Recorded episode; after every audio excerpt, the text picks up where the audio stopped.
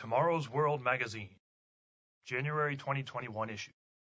Commentary Bursting the Bubble by J. Davy Crockett III. Read by William Williams. As economies fail around the world, we learn the lessons taught by misplaced confidence. Article begins. As America experienced the most robust economy in memory, with high employment, rising wages, record retail sales, and booming international trade, it was the pride of government leaders and political partisans. Then the illusion of stability in the economy and financial system rapidly evaporated. The vulnerable nature of the system was quickly exposed as a mysterious virus brought the world to its knees.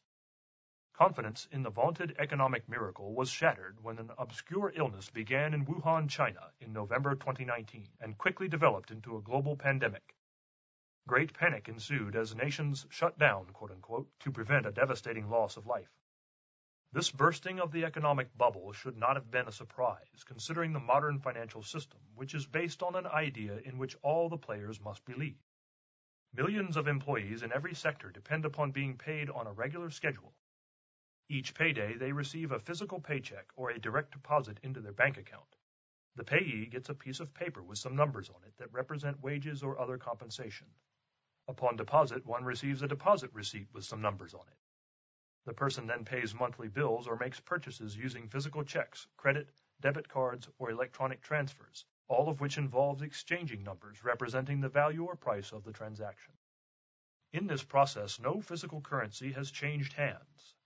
It is all based on an idea, a system of financial transactions. The system works only if everyone in the chain of events believes in the system and accepts the concept that the numbers on the check, receipt, bill of sale, etc., are a valid store of value. The system is a fragile financial arrangement subject to the vagaries of panic or instability. Subhead Confidence instead of substance. Surprisingly, far more of the world's economic system is backed by mere human confidence than the uninformed observer might believe. Decades ago in American history, currency was backed at least in part by actual gold and silver. In 1934, Congress passed the Gold Reserve Act, which removed gold as the basis for the dollar. The law also made it illegal for U.S. citizens to own gold until the ban was removed in 1975.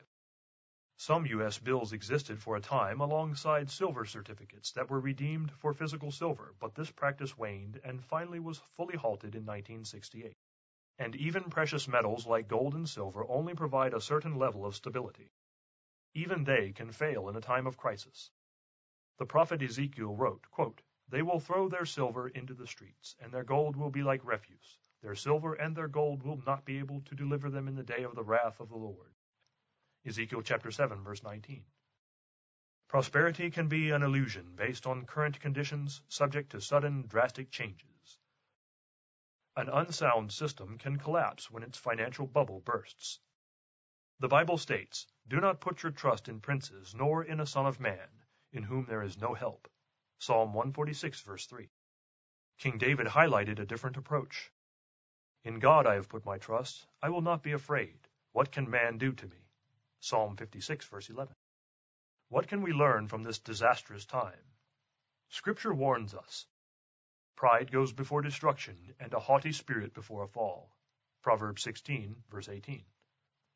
As a nation, our great pride in the bustling economy was evident to all. God makes it plain that there is a limit to his patience. Alas, sinful nation, a people laden with iniquity, a brood of evildoers, children who are corrupters. They have forsaken the Lord. They have provoked to anger the Holy One of Israel. They have turned away backward. Isaiah chapter 1 verse 4. Can anyone deny that these words describe this time in our history? As millions of people face uncertainty brought about by the pandemic and the resultant bursting of the economic bubble, we should realize that we can't count on the system or government procedures.